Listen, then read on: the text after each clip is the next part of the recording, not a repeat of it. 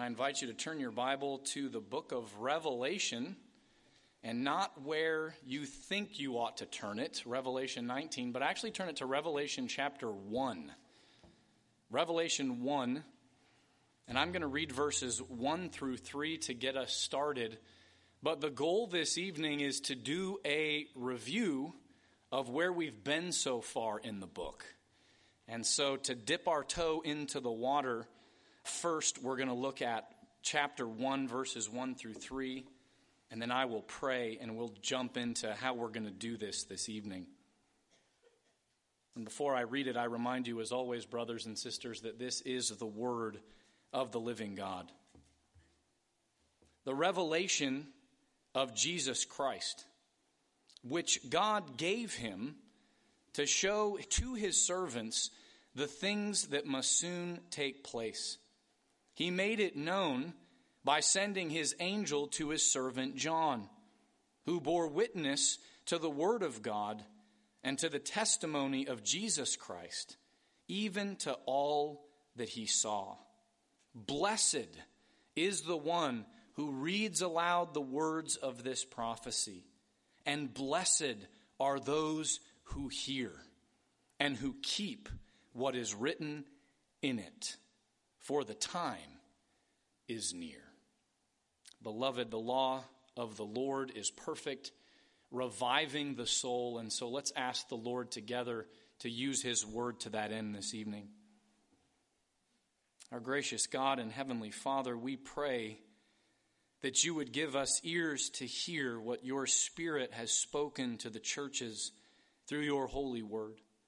Lord, we acknowledge that because of our remaining sinfulness, we are slow to hear and sometimes even slower to obey. For the sake of your beloved Son, have mercy on us now. Send the Holy Spirit to make your word effective that we might be quick to hear and quick to obey. Revive our souls, we pray, and draw us into deeper fellowship with you, Father, Son, and Holy Spirit, and into deeper and greater communion with one another, that the world may know that we are your disciples because of how we love you and because of how we love one another. We ask these things in accord with the will of Jesus and therefore in his glorious name. Amen. Well, again, as we jump back into the book of Revelation, we've taken a break from it for quite some time. And as we've looked over these past weeks at the sacrament of baptism and how we're to understand that biblically. And now that we're jumping back into the book of Revelation, we thought it would be helpful as a refresher for all of us. And then for those of you who are just now beginning to attend, to remember where we've been. Now, obviously, we can't do that exhaustively this evening. Otherwise, this sermon would be hours upon hours upon hours. So don't expect uh, a full exposition of the first 19 chapters of the book of Revelation this evening. But what you can expect, again, is, is a reminder, a 30,000 foot overview, if you will, of where we've been so far in the first six cycles of John's revelation of the Lord Jesus Christ. And that's really how we're going to make this manageable and do a massive overview is we're going to highlight and look at these six cycles that we've covered so far in the book of Revelation. We didn't finish the tail end of chapter 19, verses 11 through 21. Lord willing, we'll do that next week. And then we'll be ushered into the seventh and final cycle that begins in Revelation 20. But the goal tonight is to just give you some handles to grab this book with. And the best way that I know of to do that is to really look at the six cycles that we've covered so far. And so I encourage you, as we look at these, to actually flip through the chapters so that you can be reminded of where we've been so far. And if something seems a little confusing to you, I encourage you to go back and listen to the sermons where we spent ample time explaining them. But tonight, as we jump back into Revelation, I hope that this proves to be a helpful overview of where we've been. And the reason I think looking at the cycles is going to be helpful is because John, in this book, he employs the literary device of recapitulation. Recapitulation. And so what he's doing is he's recapitulating, reteaching you again and again in each cycle the same time period, the time from Christ's first coming until his second coming, all the way until the end of all things, in each one of these cycles, he's explaining it to you and showing it to you with different symbols from the Old Testament. And there's also a different emphasis of this time period that he shows us again and again.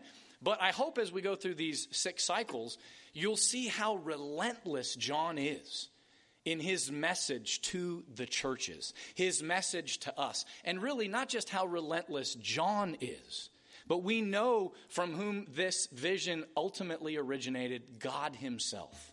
And so it's very important that we understand what the message is, and looking at the cycles reminds us of that over and over and over again. I'm not going to give you the overall outline up front because it's six cycles, and so that's a lot of points to keep track of. But I hope that as we go through each one, it's really clear to you the breakdown. And if you have any questions about it afterwards, feel free to come up to me afterwards, or I'm happy to email you the breakdown that I talk about tonight. Having said that, let's look first at the first cycle and the first cycle covers chapters 1, 2, and 3. And as we look at these cycles, we'll see that there are seven cycles, and then there are seven items or objects or whatever within each cycle. Some of them might not seem overly convincing to you. Some of them will be really clear. For example, in this first cycle, in chapters 1 through 3, we have seven churches. That's really what the emphasis is. And the message that is given to us as we read the messages that are given to the seven churches. But having said that, if we look first at chapter 1, we see in verses 1 through 8 of chapter 1 that John greets the churches to whom he writes.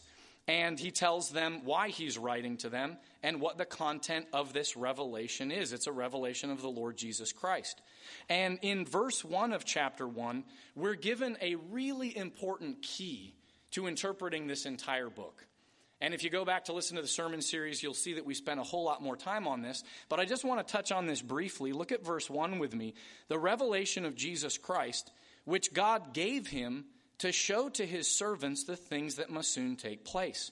He made it known by sending his angel to his servant John. Now, that language there, he made it known, is easy to just skip over in the English, but in the Greek it's very telling because in the original Greek it literally says, he made it known through signs. He made it known through symbols. And so, what we are to expect then as we walk through this book is that John is employing various Old Testament signs and symbols to us. He's representing spiritual realities to us through Old Testament symbolism and language. And so the point there is that our default, unlike most of the rest of the Bible, is to actually interpret this book symbolically. That's what John is telling us right off the bat that the Lord made this known to him by his angel through signs and through symbols. And so we need to keep that in mind. John then greets the churches to whom he's writing. He blesses them in Christ. And then if we look at verses 9 through 20 of chapter 1, John is relaying to us and to his original audience that he was a prisoner for preaching the gospel. And he was a prisoner on the island of Patmos. And while he was on the island of Patmos, imprisoned, he received this vision from the Lord Jesus Christ. And he actually sees a vision of Christ, which shouldn't surprise us because it's a revelation of him. And we remember that we see the glorified Christ where? He's in the midst of the seven lampstands. And the seven lampstands represent the churches. And so we have this reminder right out of the book Christ is in your midst. He is with you through all that you are going to have to endure. Well, what is it that they're going to have to endure? Well, then, if we look at chapters 2 and 3, we actually get the content of the letters to the seven churches. And these are seven historical churches here in chapters 2 and chapter 3. And the thing is that they're also meant to represent to us what the church throughout the ages, from the time of Christ's first coming until the end of all things, what we can anticipate we will experience as God's people. And so we see Christ admonishing the church and exhorting the church and calling the church to repentance and encouraging the church to persevere and remain faithful through persecution. And what we're to get from that, right? Because this, John clearly likes this number seven. And what this number seven represents to us is this idea of fullness or completeness. And so these are the messages that Jesus has for the churches how he encourages them, challenges them, exhorts them, calls them to repent and look to him in faith. And so, as we look at these letters, brothers and sisters, we're to understand that these are meant for us as well. These letters to the seven churches encourage us to understand that in this interadvental period, that we will be tempted at times to morally compromise with the world or believe false doctrine compromise in our holding fast to the Word of God, or to wander from our love for God. And yet, also, as we're reminded that that's what we can expect to experience, we're also reminded here, by way of application, that Christ is with us.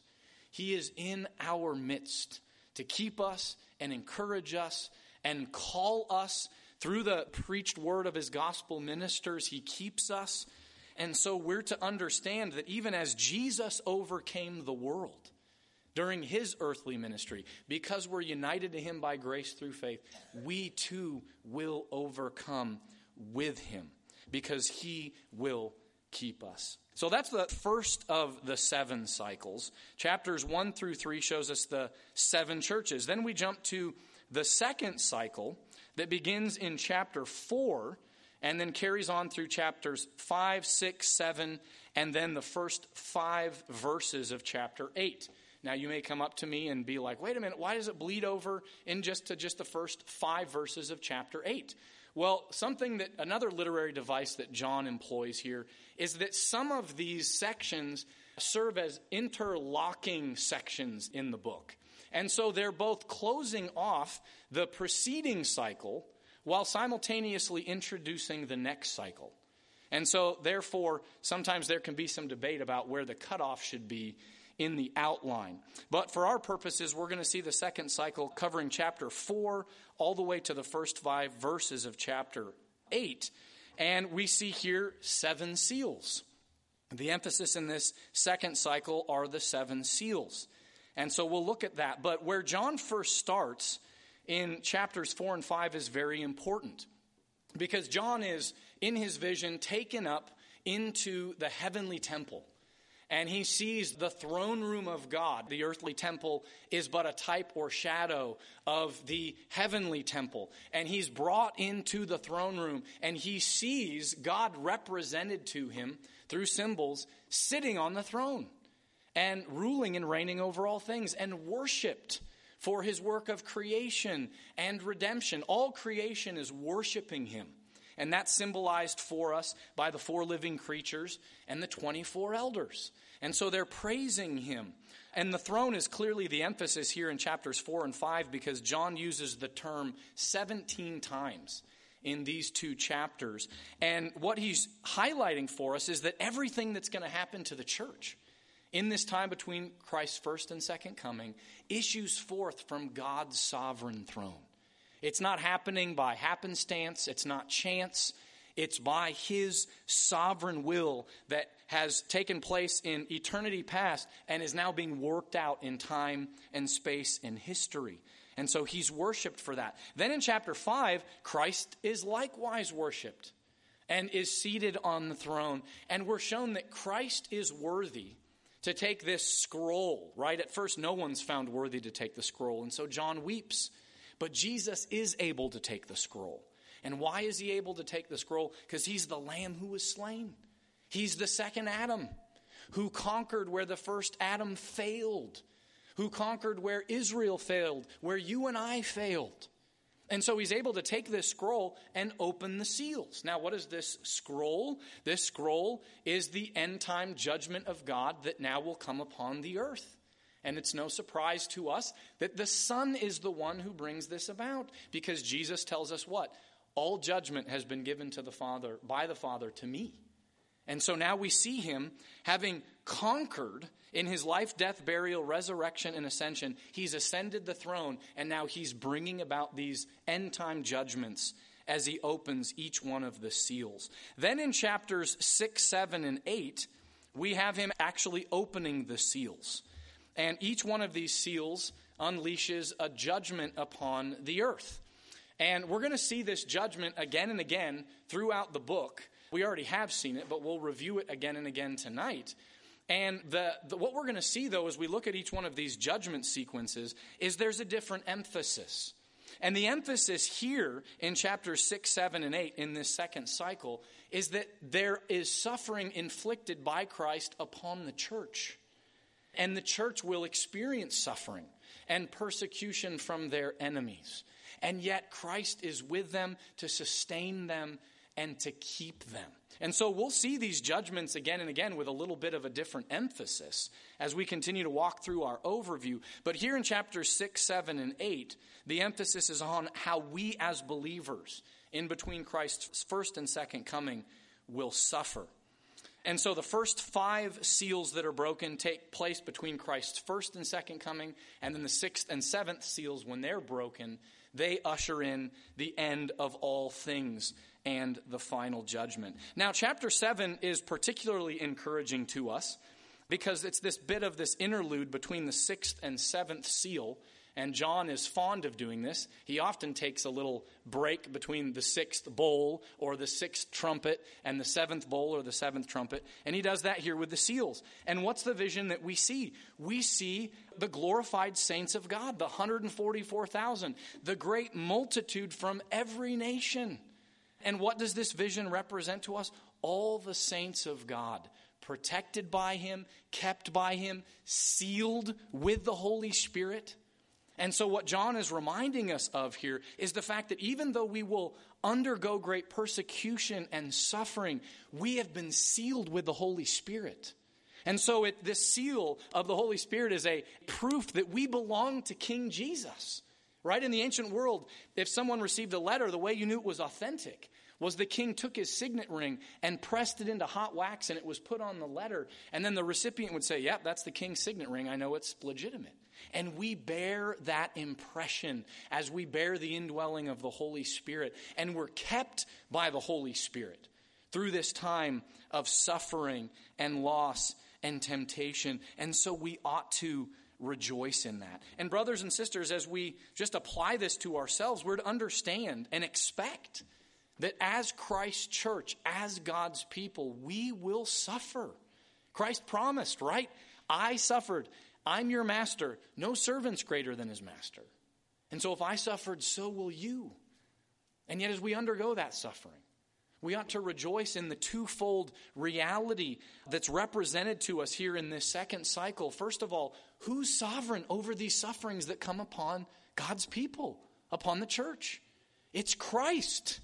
These sufferings come upon the church as He opens the seals. And so we ought to receive them. Yes, it's hard, but from His hand. And even as we receive those from his hand, we ought then to rest in the fact that he sealed us with his Holy Spirit, and so he will keep us. And so, no matter what comes our way as God's people, we can know this. And so, we ought to rejoice in this, even as the original recipients and original audience did. So, we've looked at the first two cycles with the seven churches and the seven seals. And now we move on to the seven trumpets. And that picks up where we left off in chapter 8, starting in verse 6.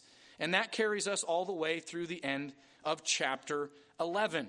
And what we have represented to us here, the emphasis really is on the seven trumpets that are blown by the seven angels. And again, just as a reminder, as we look at chapters 8 and 9 in particular, these judgments that come about as a result of the trumpets being blown, they are the same judgments that we already looked at in the first cycle and in the second cycle that come upon the earth between the first and second coming of Christ. We're just being shown them through different symbols or images and with a different emphasis.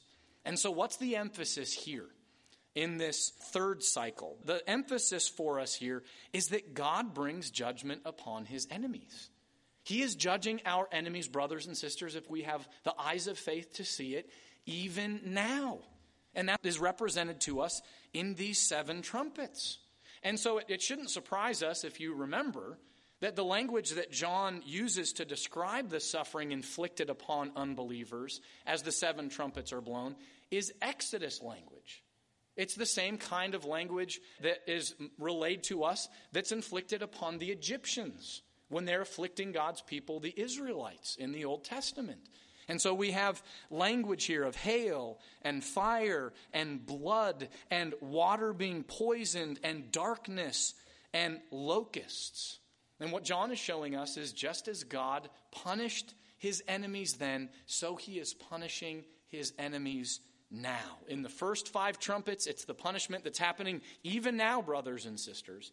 And then in the sixth and seventh trumpet, it's the punishment, the final judgment that will happen upon them. And God will glorify himself and protect us and show himself to be just as he punishes his enemies both now and at the end of all things. Then in chapters 10 and 11, remember I told you John likes to take a break between the sixth and seventh, whatever? That's what he's doing here with the trumpets. And so in chapters 10 and 11, we have an, a little interlude here where in chapter 10, John is again recommissioned to continue his prophetic office, reminded of his prophetic calling. And there's echoes of Jeremiah's calling here, right? Jeremiah had a scroll that he ate that was sweet to his taste and bitter to his stomach. And that's exactly what happens to John. He eats a little book that is sweet to his taste. It's the word of God, and yet it's a word of judgment to unbelievers, and so it's rotten to his stomach. He doesn't like having to proclaim the judgment of God's enemies. Then in chapter 11, we have these two witnesses. And the two witnesses, there's also the temple, by the way, here in chapter 11 as well. And both the temple and the two witnesses represent the church. The fact that we are God's temple, indwelt by the Holy Spirit, He will protect us. And that we have this prophetic calling to make God's word known, even as our enemies, the flesh, the world, and the devil, the beast, persecute us and cause us to suffer. And so we're reminded here of our prophetic office as the church. In between Christ's first and second coming, through persecutions and sufferings, we are to proclaim the good news of the Lord Jesus Christ and call our enemies to repentance. And so, brothers and sisters, to apply this to us, what a great reminder of why we've been left here as the church, as God's people. Why, when He saved us, didn't He just take us up into glory? Why are we still here? We are still here to give witness to the good news of the Lord Jesus Christ and to prophesy, to proclaim the good news about God's call on unbelievers to turn to Him in repentance. And as we do that, we will see Him punish and judge our enemies, and they will persecute us, they will hate us all the more, but we ought to be faithful to what God has left us to do, knowing that even if they kill us, He will resurrect us, right? Isn't that what happens to the two witnesses? And so ultimately, our enemies will not prevail. And so that's what we see in the third cycle is these seven trumpets. So that's what we've seen. We've seen the, the first three cycles of the seven churches and the seven seals and the seven trumpets. And now we're going to look at the fourth cycle, which begins in chapter 12 and carries us through the first four verses of chapter 15. Again, it bleeds into chapter 15 because it serves that interlocking function where it's closing off the previous cycle and introducing us to the next. Now, this is one where we have seven histories that are presented to us. And so I'll quickly walk us through those. If you want the breakdown more easily to follow, email me and I'll send it to you. But these seven histories in chapter 12 through 15, verse 4, the fourth cycle, reveal to us the spiritual realities behind the history that we see unfolding. The struggle between the city of God and the church and the city of man those who are opposed to God. And here's the thing this shouldn't surprise us because we see this in the Old Testament in places like Daniel. There are spiritual realities behind those historical events that we see, those historical struggles unfolding between the seed of the woman and the seed of the serpent. And so it's like the curtain is pulled back and we're shown these visions that show us what's taking place. And so, if we look at chapter 12, for example, the first history that we have here is the history of the woman and the dragon. The dragon representing Satan himself, who attacks the woman, persecutes the woman, pursues her. And the woman in the beginning of chapter 12 represents the old covenant people of God. And then the woman gives birth to a child. And there is the dragon waiting to snatch the child, to destroy him, to devour him. And of course, the child represents Christ, who in his life, death, burial, resurrection, and ascension defeats Satan. And so the child is taken up. And the dragon does not conquer in that way. Then we're taken up into the heavens, and we see this battle between Michael, the archangel, and demons. And this is representing to us that Christ, represented by Michael, the archangel, defeating Satan and casting him down to the earth. This is what Jesus did in his earthly ministry. And so he's bound the strong man. And so Satan's cast down from heaven to earth, and Satan is livid. The dragon is livid. So what does he do? He now pursues the woman again.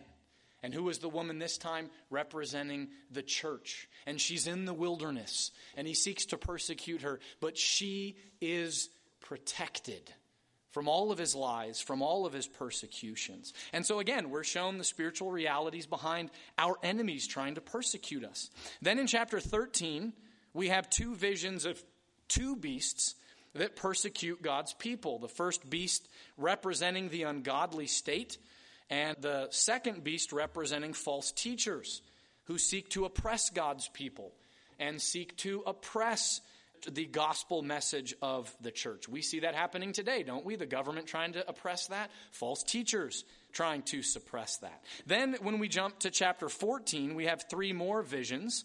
And I'll go through these very quickly. One vision is of the saints throughout all the ages. Again, the 144,000, showing to us that the Lord protects his people through this battle. We see that in verses 1 through 5.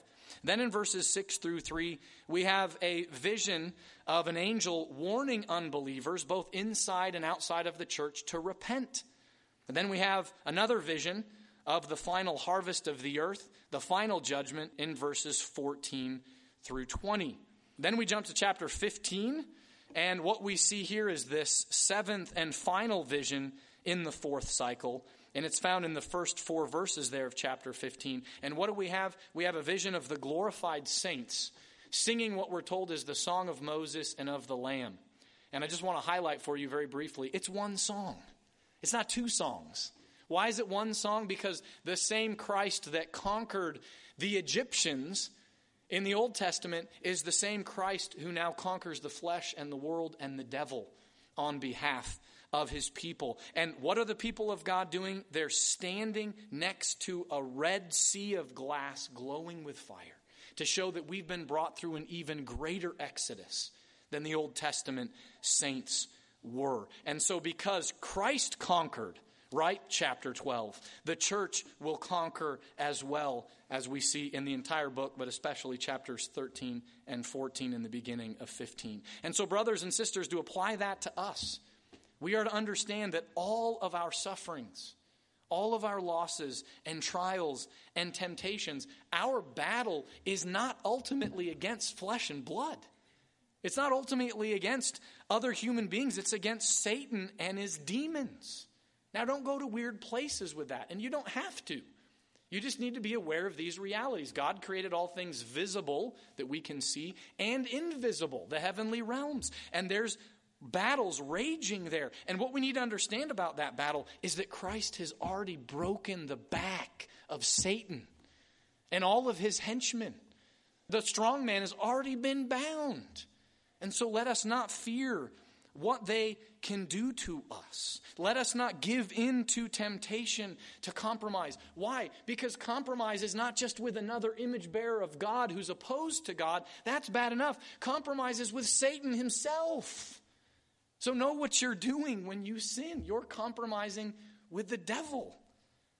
And also, who are you compromising with? A defeated foe. You're compromising with a loser. He knows he's going to lose, and we know he's going to lose. So why fear his threatenings? Wait instead until Christ comes and conquers him. And in the meantime, we, by persevering, conquer. That's how we are victorious, by enduring by God's grace through these trials and temptations. So we've looked at the first four cycles with the seven churches, the seven seals, the seven trumpets, and the seven histories. Now let's look at the fifth cycle, which begins in chapter 15, where we left off in verse 5, and then goes all the way through the end of chapter 16. And what we have here are the seven bowl judgments. Very, very clear that there are seven bowl judgments here. And again, these cover the same time period, the inter-advental period between Christ's first and second coming. And the emphasis here is the same emphasis that was there on the trumpets. The seven trumpets, you remember that judgment was upon God's enemies. And so, here in the seven bowl judgments, the emphasis is on how God will punish and judge his enemies in this life and at the end of all things. He shows himself to be a just judge. And so, what we see then when we jump into verse 5 of chapter 15, where we left off, is that John sees these seven angels coming out of the heavenly temple with seven bowls that are filled with the wrath of God. And then in chapter 16, if you jump there with me, we actually see the angels pouring out their bowls. The first five bowls remind us again of the plagues that God brought upon the Egyptians boils, blood in the water, famine, darkness. And then the sixth and seventh bowls usher us into the end of all things again and it ends just like every cycle ends with the final judgment. Now, what's interesting that we need to point out here is something that's highlighted for us in chapter 16, verse 19. So look at verse 19 of chapter 16 with me. The great city was split into three parts, and the cities of the nations fell. And God remembered Babylon the Great to make her drain the cup of the wine of the fury of his wrath. So, what's the emphasis here? That God remembers Babylon. He remembers her and he remembers her rebellion against him, and so he is going to punish her. And I think it's important to highlight that because as we transition then to the sixth and final cycle that we'll look at tonight, it's really an expansion of that sixth and seventh bowl judgment. Why exactly is Babylon being punished? It's explained to us. And how is her end brought about? The sixth cycle is all about that. So I want to set the stage for it in that way. But before we jump to the sixth and final cycle that we'll look at tonight, again, just by way of application, we are reminded, brothers and sisters, that God is punishing his enemies now, and he will punish them as they ought to be punished unless they repent at the end of all things. And that's good news for us. That's good news for us believers because all of us as human beings, don't we have this innate sense of justice? When we see something wrong happening, we go, that's unjust. Justice ought to be served. That's why we have the court system that we do. Now, justice, unfortunately, often isn't upheld in this world for a variety of reasons. But here's what we can know with absolute certainty God is just. He is justice itself. If you want to know that something is just or unjust, you don't look at something outside of God, you look at Him and His character Himself. And so, since He is justice, He will uphold justice.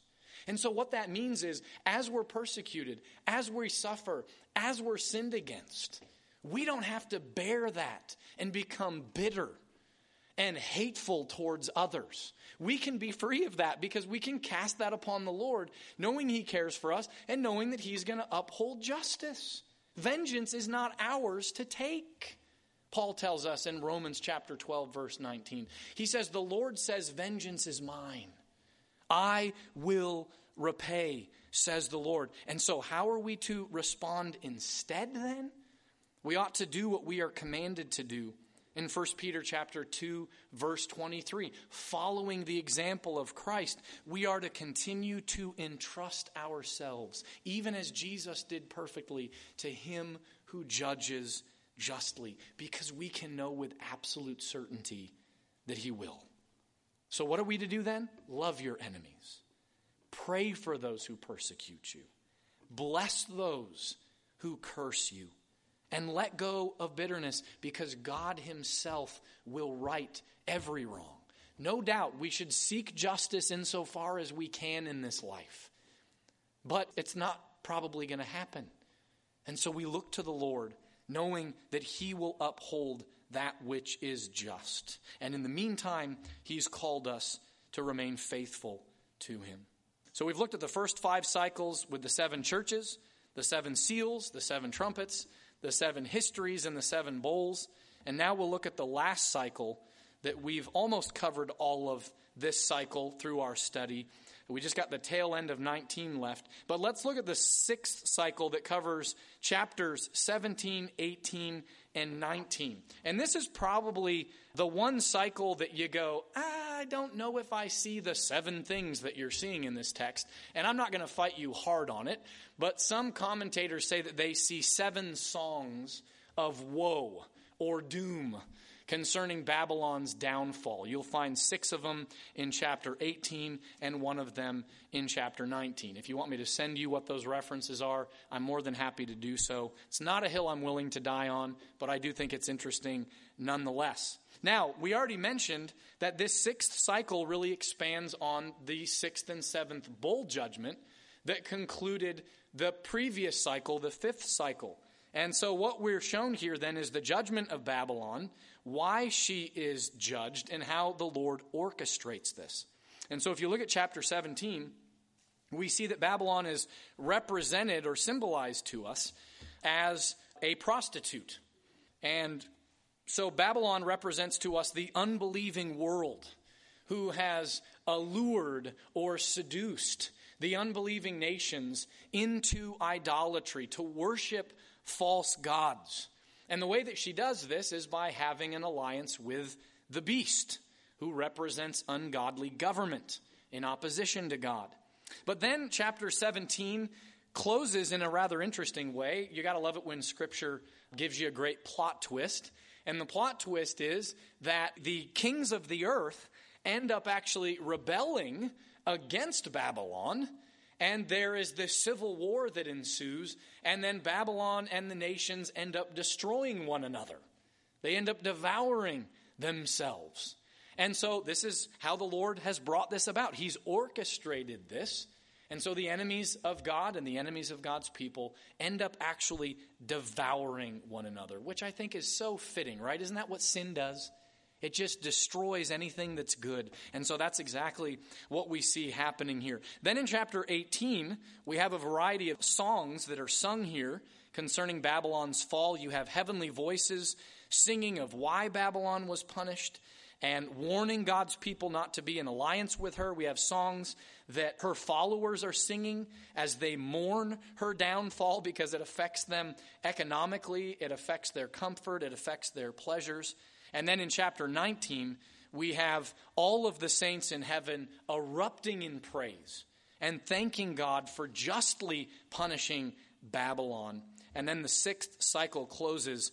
We haven't looked at this yet in verses 11 through 21, but we'll look at it next week. We have Christ as the conquering king arriving on a white horse, and he vanquishes all of his enemies. And then after that, we'll look at the seventh and final cycle in chapters 20 through 22.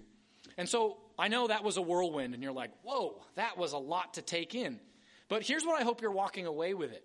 I hope what's crystal clear, what's crystal clear in each of these cycles is that the same information is essentially being given to you.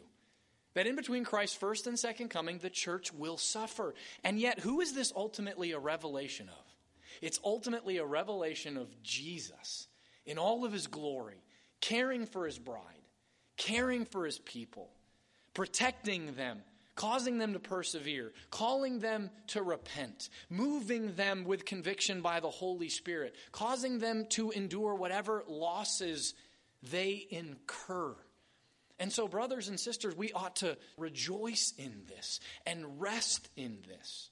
But here's the final question that I kind of want to answer. We look at this series of cycles, and we may ask ourselves, and I think it's a question worth asking what is the pastoral reason for ultimately the Lord employing through his servant John, through the angel, this idea of recapitulation, showing us the same thing again and again, the same realities, using different symbols, using different Old Testament language, and with different emphases, but showing us the same thing.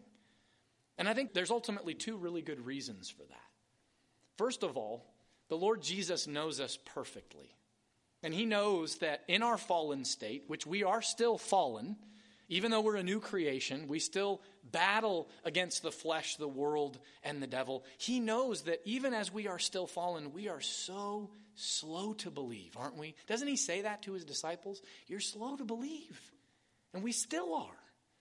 And so it's as if he comes alongside of us and says, Let me show you again, and again, and again, and again. So in our sin, he shows us more grace. In our unbelief, he's patient with us. And he causes these truths to wash over us again and again and fill our imaginations with a variety of symbols and visions so that they might grip us deeply and we might live in light of their realities. But second of all, and probably most importantly, you know this if you've ever experienced this. I think the reason Jesus employs this literary method of recapitulation is because when we're suffering, it is really, really hard for us to focus, isn't it? It is really hard when we're in pain to take in a lot of information. And so, if you've ever walked somebody through a period like that, or you've ever walked through it yourself, you know that you could only, you've only got so much brain capacity to take in during a season like that. And so you got to take in little chunks and be reminded of the same things over and over and over again. Well, what are we being promised here? We as the church will suffer. And so Jesus, knowing that, comes alongside of us and says, Let me show you again, my glorious bride. Let me show you again these wondrous realities that I've brought about. I know you can't see it, so let me show you again how I'm caring for you how I love you, what I'm up to in history. And so, brothers and sisters, as we suffer, let us sing the praises of Christ. Let us focus on who He's revealed Himself to be in this glorious revelation, and let us rest in His care and concern and love for us. And let us wait patiently for the return of our glorious King knowing that He both comforts and keeps us as we suffer with Him and for Him. Let me pray. Father, Son, and Holy Spirit, we are so thankful for your kindness towards us in giving us this revelation. There's a lot to take in tonight, but Lord, I pray that the central truth of how you, Christ, care for us would be so clear in our minds and how you glorify yourself, Christ, in all that happens in the life of the church and how you care and love and provide for her. As we come now to the Lord's table, to what you've instituted, Christ, we pray that we would repent of our sin, look to you in faith, and understand that we have communion and fellowship with you right now. And so may we come expectant, come knowing that we need grace and may we receive it from your hand as we commune with you, Father, Son, and Holy Spirit, and with one another. We ask this in Jesus' name and for his sake. Amen.